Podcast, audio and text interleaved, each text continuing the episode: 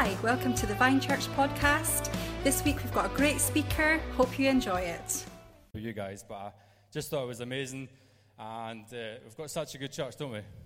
Good people, good congregation, everything about it's amazing. So, very privileged to preach this morning. Uh, short message on the series that we're doing, which is Whisper. I Don't know if there's a slide. Today it's Desiring God. Um, and I've got a story from 1 Samuel. I like this story, it's very encouraging. It's a very mixed up and messed up story. And the Bible doesn't hide anything, it's just so raw and genuine and real. And it just says it as it is. It makes no attempt to cover up people's mistakes or no attempt to cover up people's flaws or the, the condition of God's people. It's just honest, raw, and out there. And it's very encouraging. And I think this story this morning uh, will help many people. It certainly has with me. Um, but I want to speak about a, a guy who gets a very, very small mention in the Bible, but actually his time on earth was very, very significant for the church. So we're going Old Testament, so that's before Jesus Christ died on the cross, so it's Old Testament, and things were done a little bit differently then. But Elkanah is his name, and it means God possessed. So if there's ever El before a name, it means God, and then it's followed up by something else. So in this instance, it's Elkanah, and that means God possessed. Now, this man did not have it easy, to say the least. He was married to two women, which back then was okay, just in case. Um, so he had his hands full from the start. Now, but let's be honest, if a lady was married to two men, she'd have her hands full too. But one's enough for a woman. For us guys, they were just so much hard work. But this guy had two wives. One of those wives had children, and one of them was unable to conceive. And she was deeply depressed. Um, she could not get over this burden of not being able to bear a child. And for Elkanah, he struggled because he could not do anything to help her. He was at his um, wit's end as well, if you like. Um, but to make matters worse, his wife, who could be had children, sorry, rubbed it in the nose of the wife who couldn't. You could imagine dinner time in this guy's house. All these kids, one wife depressed, one wife, all these kids to control, and they, she would make gestures and sneer to Hannah, who could not have children, to rub it in her face. So this guy had his hands full, to say the least. So, what was life like for these guys in 1 Samuel? You can read. Um, so, outside of the church, the environment was very, very, very unhealthy. They had no king, they had no leaders, they had, they had um, rejected laws, they, they did whatever pleased themselves. So, they, they had no guidance, they were free spirit people. They would, whatever, the Bible says, whatever desires they had, they would go meet. So they would enjoy the pleasures of life. They had no um, spiritual morals. They were just in a, in a really bad, unhealthy condition. Um, and this was going on for many, many years. And so he, he's dealing with this at home. And outside his home, this is what culture's like. People just are indulging in sin they are um, enjoying life. They are just completely ignoring the God's laws, the Ten Commandments. They have, they have taken nothing. So, without guidance, what are we like as people? We tend to stray, don't we? Could you imagine driving on a road that didn't have white lines? Do you think you'd maybe start to go too much to that side or too much to this side? Um, so that, you know, stop signs, all the rest of it, all these little markers on the road help us drive safely to our destination. But if we don't have moral guidelines or guidance, we tend to stray, and we tend to stray pretty far as well. So, this is what the condition was like in the culture. So, there are times through the Bible where the Israelites, God's chosen people, would live in great wealth and health and abundance, and there's other times where they would really find themselves in the pits. And I think this is a good example and a good time when these guys found themselves in the pits. So it doesn't get much better for Elkanah because that's what's going on in his home. This is what's going on outside let's take a look at what was going on inside the church. So Eli was the high priest, and Eli had two sons, and the Bible calls them worthless. Doesn't hide anything, does it? Imagine getting your name in the Bible, and next to it it says you are worthless. Uh, at some other versions, it says that they were scoundrels um, and chancers. They were very, very wicked. And just a, a, little explanation to what these guys were doing. Their names, Hophni and Phinehas, um, were priests in the ministry, but they were in it for themselves and not for God. And some of the things these guys did was pretty, pretty wicked. They would be, they would be aggressive. The Bible says that they did not know God. It's not really a good position to have. If you don't know God, imagine preaching on a stage and you do not know God. That's what these guys were doing. They were leading people, but they actually knew nothing about God. They didn't know God's laws, they did not know God's ways, they did not know God's characters, they had no heart for the people. Their uh, ministry was just about them. They would take what they shouldn't take, they would take the offering from the church, from the people who would come, they would take for themselves what was meant to be for God. God had very high standards in offerings and giving, and people would bring the, their best and their first off, and that, that went to the Lord, and the rest would be divided up um, between the Levites and stuff. You can read about all this in your Bible, but they just totally disregarded that, and they would come in and they would take everything and the best off for themselves.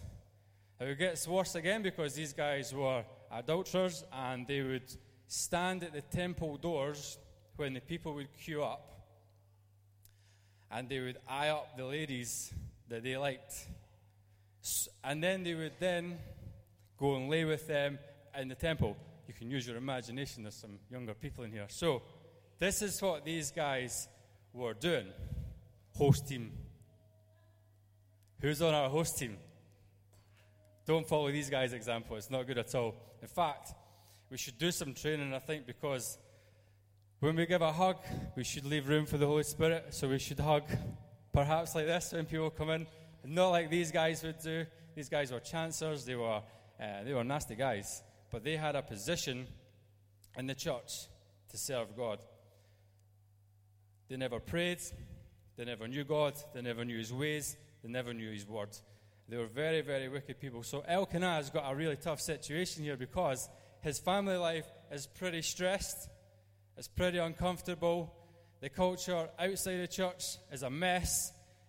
And then on Sunday, when you think you would go and re- relax and rejoice and feed off the Word of God, this is what he had to face.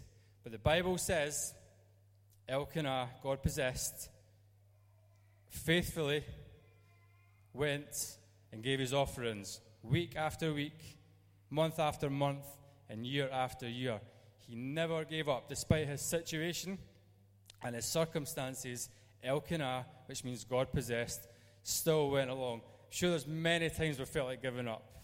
Many times when you've looked at your circumstances and situations and thought, what is the point? But he's a great example in the Bible for us to keep going, to pressing in, and to remember um, that we serve God faithfully and uh, so this sermon's about desiring God. So we can see Eli, Hophni, and Phinehas did not desire God. In fact, they desired their own flesh. Eli was seen as a, a good and healthy priest, but he neglected to confront and to deal with his family, which led to this big mess inside his church. So, I think we've established Elkanah is not in the best place. Things is not a good time whatsoever. Um, so, how do we go from there to desiring God? We've got, got some more verses and stuff we'll bring in, things, um, look at this, but um, I want to bring in just this verse quickly um, in 2 Timothy, which is New Testament uh, 3, 2 Timothy 3, 1 to 5. It says, But mark this, there will be terrible times in the last days. People will be lovers of themselves, lovers of money, boastful, proud, abusive, disobedient to their parents, ungrateful, unholy, without love, unforgiving, slanderous, without self control, brutal, not lovers of the good, treacherous, rash, conceited, lovers of pleasure rather than lovers of God, having a form of godliness but denying its power. And it then goes on to have nothing to do with such people. That verse, or those verses, is speaking about inside the church. Paul's warning people with faith about this kind of stuff. This is, maybe read that and think that that's outside the church, but Paul makes it very clear that it's inside. He says they have a form of godliness. They look, it all looks good, but it's not real. They, deny its power. So it's a warning from Paul not to go into these things. And to be honest, would, if we didn't desire God, it would be so easy to pick up bits of this in, in our character, wouldn't it? It'd be easy, very easy to become like that. It'd be easy to become boastful. It'd be easy to be proud. It'd be easy to be abusive, even if it's um, through our words. It'd be easy to be disobedient to our parents. It'd be easy to not love, to be unforgiving, slanderous, without self control. It'd be so easy to slip into any one of those characteristics if we did not desire God. So, Paul's warning is to us as Christians and believers to protect yourself from falling into the snares of these things. So, it's inside the church, and we have to guard our hearts and protect ourselves.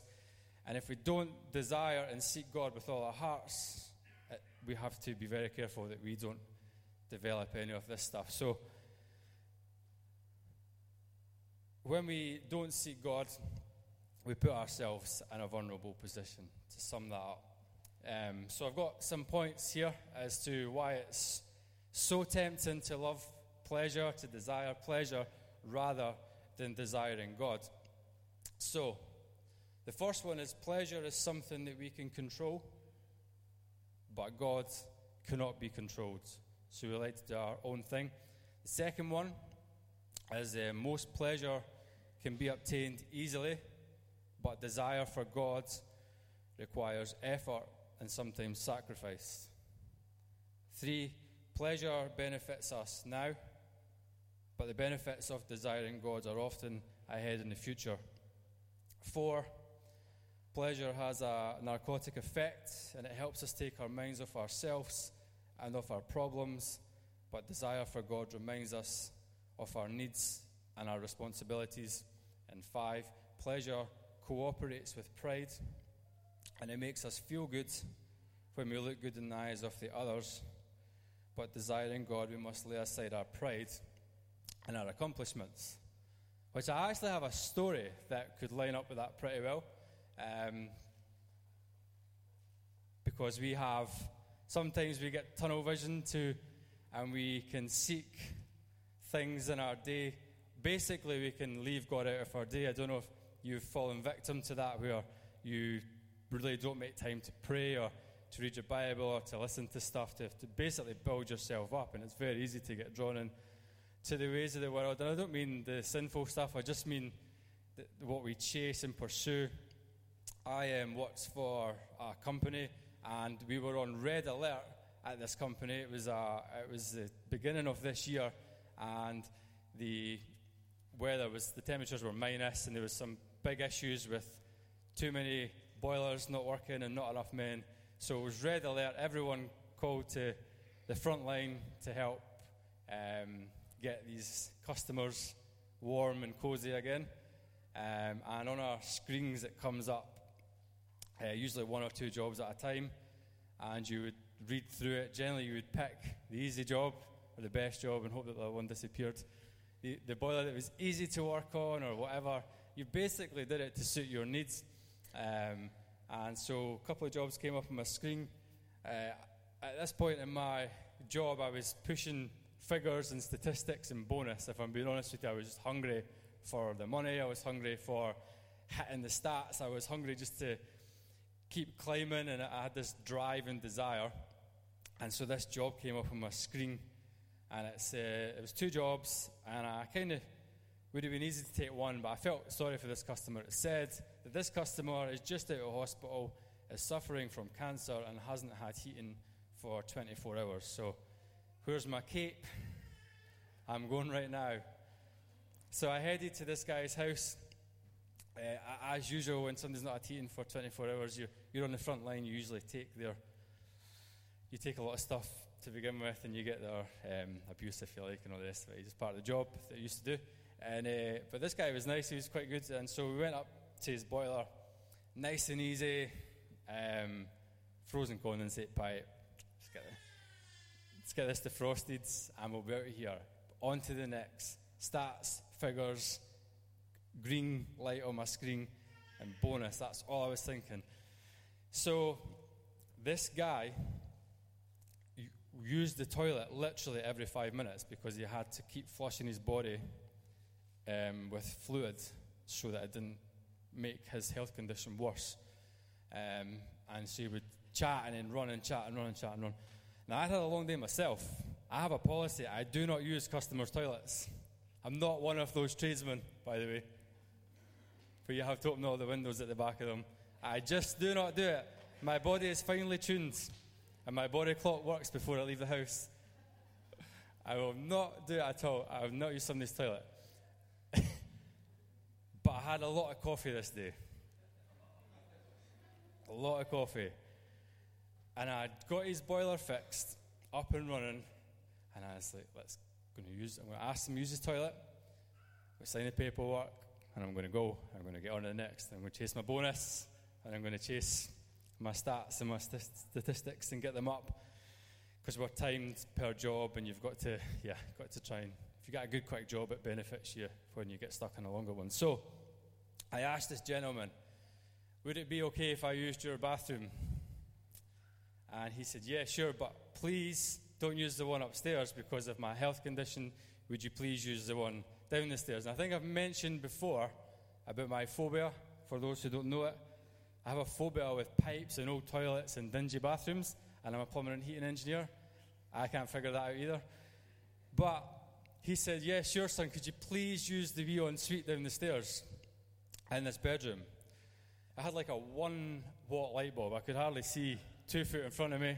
I was like an old avocado suite, the pipes on display, and I was like, This is my worst fear. I'm struggling with this.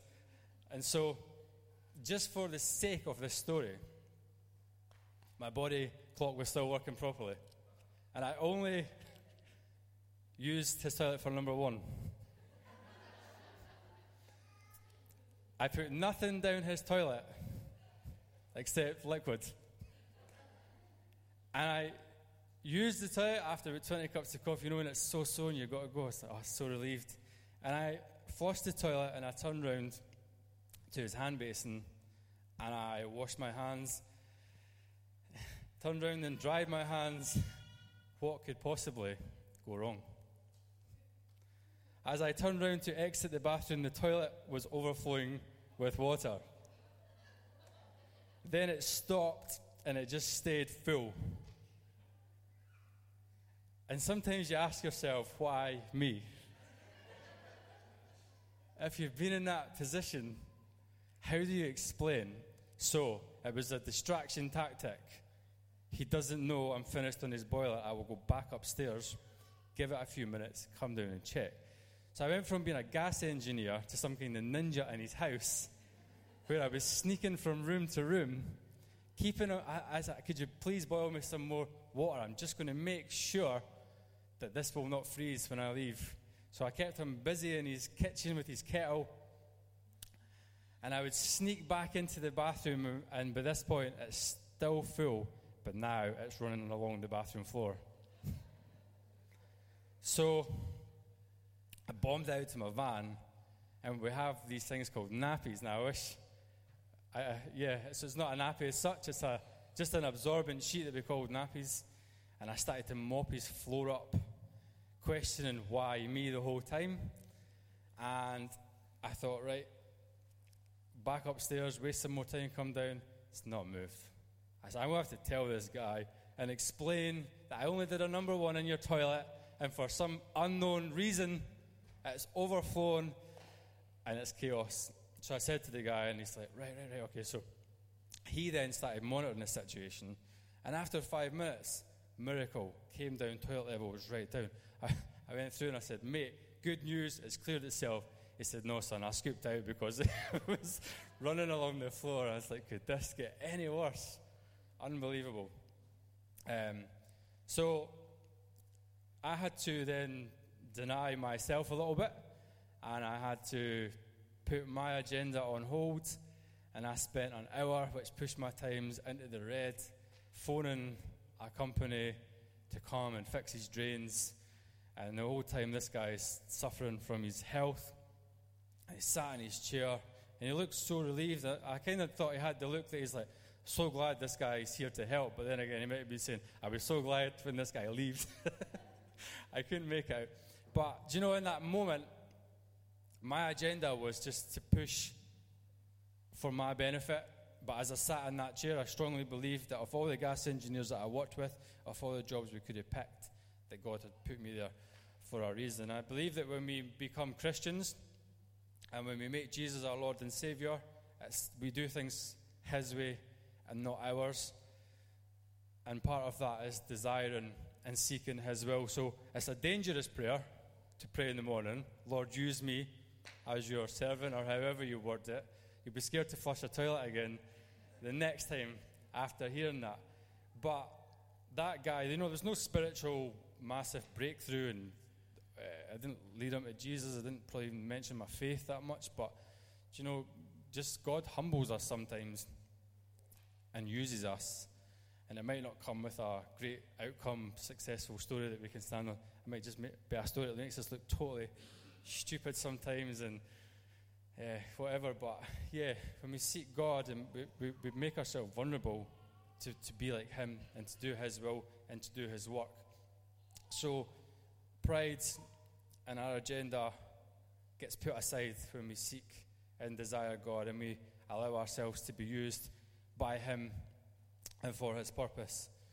Um, it says in Psalm 37 that if we trust in the Lord and do good, dwell in the land, and enjoy safe pasture, take delight in the Lord, and He will give you the desires of your heart, and commit your way to the Lord. Trust in Him, and He will do this. He will make your righteous reward shine like dawn, your vindication like noonday sun. So, when we seek and desire God, what are we seeking and desiring? We're promised ex- an extensive list, and this is just some of it. So, when we seek God and we desire God, we get His divine nature, an unselfish character that doesn't chase stats, statistics, and figures, but lets us be vulnerable in people's bathrooms. Unconditional love and forgiveness, joy and peace beyond description, supernatural power, well being, vitality, health, safety, and stability. We're promised divine wisdom, knowledge, understanding, and keen insight and creativity. Um, and it also says in Psalm 73, 25, 26, who my, uh, it says, My flesh and my heart may fail, but God is my strength of my heart and my portion forever.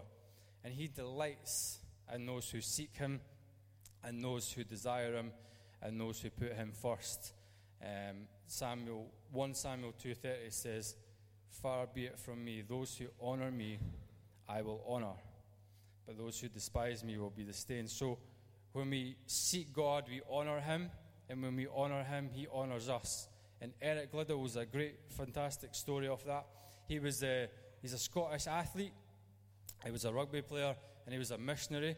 And his strength was a 100 metre sprint, and his race fell on a Sunday. And because of his uh, he desired God, he put God first.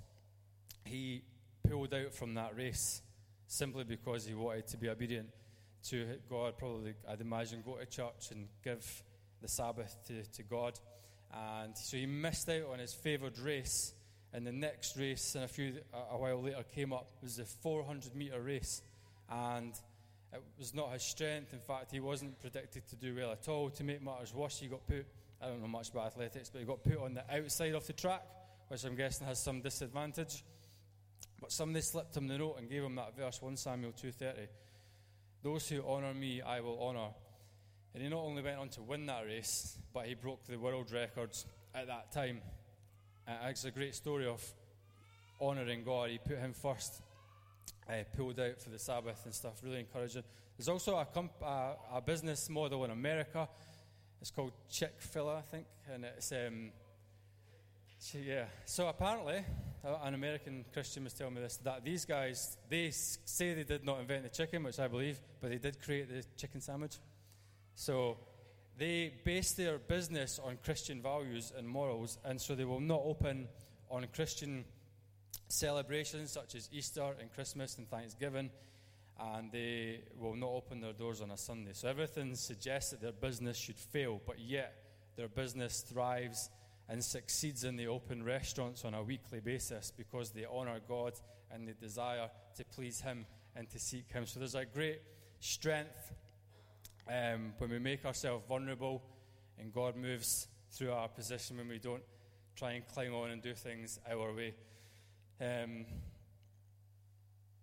so if we go back to the story of Samuel and Elkanah, he is in a wicked time. His church is in tatters.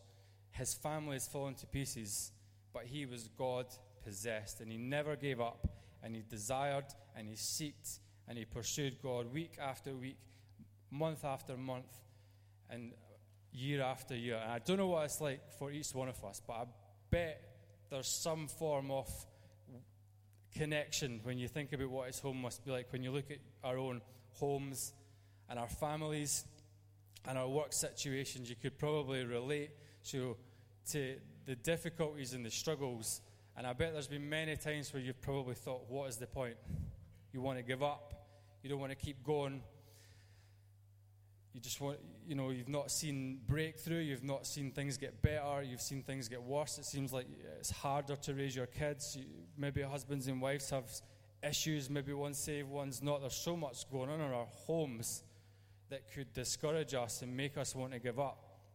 But Elkanah was God possessed, and through him, his wife became God possessed. She had a moment when she went to the temple and she cried out to God for a son that she would dedicate to God, and he blessed her with that. He gave her a son, and his son was called Samuel. And Samuel became God possessed, and through Samuel, judges were restored, kings were restored, the whole city was blessed, the governments were blessed through this one man's faithfulness when he probably felt like giving up, saying to God, There's no much there's not any more point. Elkanah, God possessed. And I want to change that a little bit. And sometimes you say, How can I? And I want to just ask you to remember Elkanah because God possessed. And if we seek God with all our hearts, we'll find him, we'll see him, and he'll move in your situation. But Elkanah had to wait. And it was through his son that the breakthrough came and the miracle came. Uh, and so, Elkanah, fantastic example of a messed up and a mixed up life, but those who seek and desire God, God will honor them. And I don't know if the band could come back up. That's me. Finished, guys. Um, just want to ask you, maybe you're in that place just now where things are pretty tricky and they're a bit rough and a bit messed up, and you need a, a breakthrough from God. And I want to encourage you with that. Sometimes you say, How can I? And the Bible I believe everything in the Bible is there for a right reason, of course, but that encouraging story of a man who was faithful and pursued God and didn't give up. If you feel discouraged just now, I just want to encourage you that Elkanah has been there too, and breakthrough came through his life. So it's 1 Samuel, you can read it. It's quite an in depth story. I've only just taken a little few bits from that uh, purpose of time and things. But it's a very encouraging story of how we can be encouraged to keep pressing on when things get difficult. Uh, you just stand up now, guys. Stretch your legs a little bit. We'll just finish in worship. But I also just want to ask maybe some of the things Paul mentioned when we live in all these things, uh, we get caught up in sin and we get caught up in stuff that's not of God. And maybe there's a bit of conviction in what Paul says in 2 Timothy when we allow ourselves to be filled with lust, pride, when we seek ourselves when we make everything about us. God promises us so much more in Him when we humble ourselves and when we see that He, without Him, we're nothing, we were created only because He's given us life. We can enjoy the pleasures of this world because He's given us those emotions and so what to enjoy such things. But when we exclude Him, we put ourselves in a dangerous place. And God calls each one of us every day the opportunity to step out of that and come to Him and put Him first and to desire to do what pleases Him and not to do to fill ourselves with the pleasures of this world. I don't know if anyone is in that place just now, but I'll just pray quickly and, and you can have your moment with God between you and Him. Father God, we just thank you so much for your written words, for the truths, for the honesty, for how raw it is, Lord, how open it is, and how you make no attempt to hide people's flaws. Father, that we can learn from that and that we can grow through your word, Father. And I just pray uh, if anyone's been convicted this morning, Father, that we need to repent and turn to you, Lord Jesus, and give you first place. Father, I pray our hearts should be open to that. I also pray for anyone who has strayed away from seeking you, Lord, and putting you first on a day to day basis. Rather, we've chased goals and targets and we've chased materialism and all this kind of stuff, Father. I just pray that you would speak to us right now, Father. Bring us back in line with you and in line with your word, Father. And Father, that you would then be able to use us. And through our humility, Father, you would be able to allow us to be blessed as you honor us, Father, for putting you first. We thank you, Lord Jesus, for everything. In Jesus' name, amen.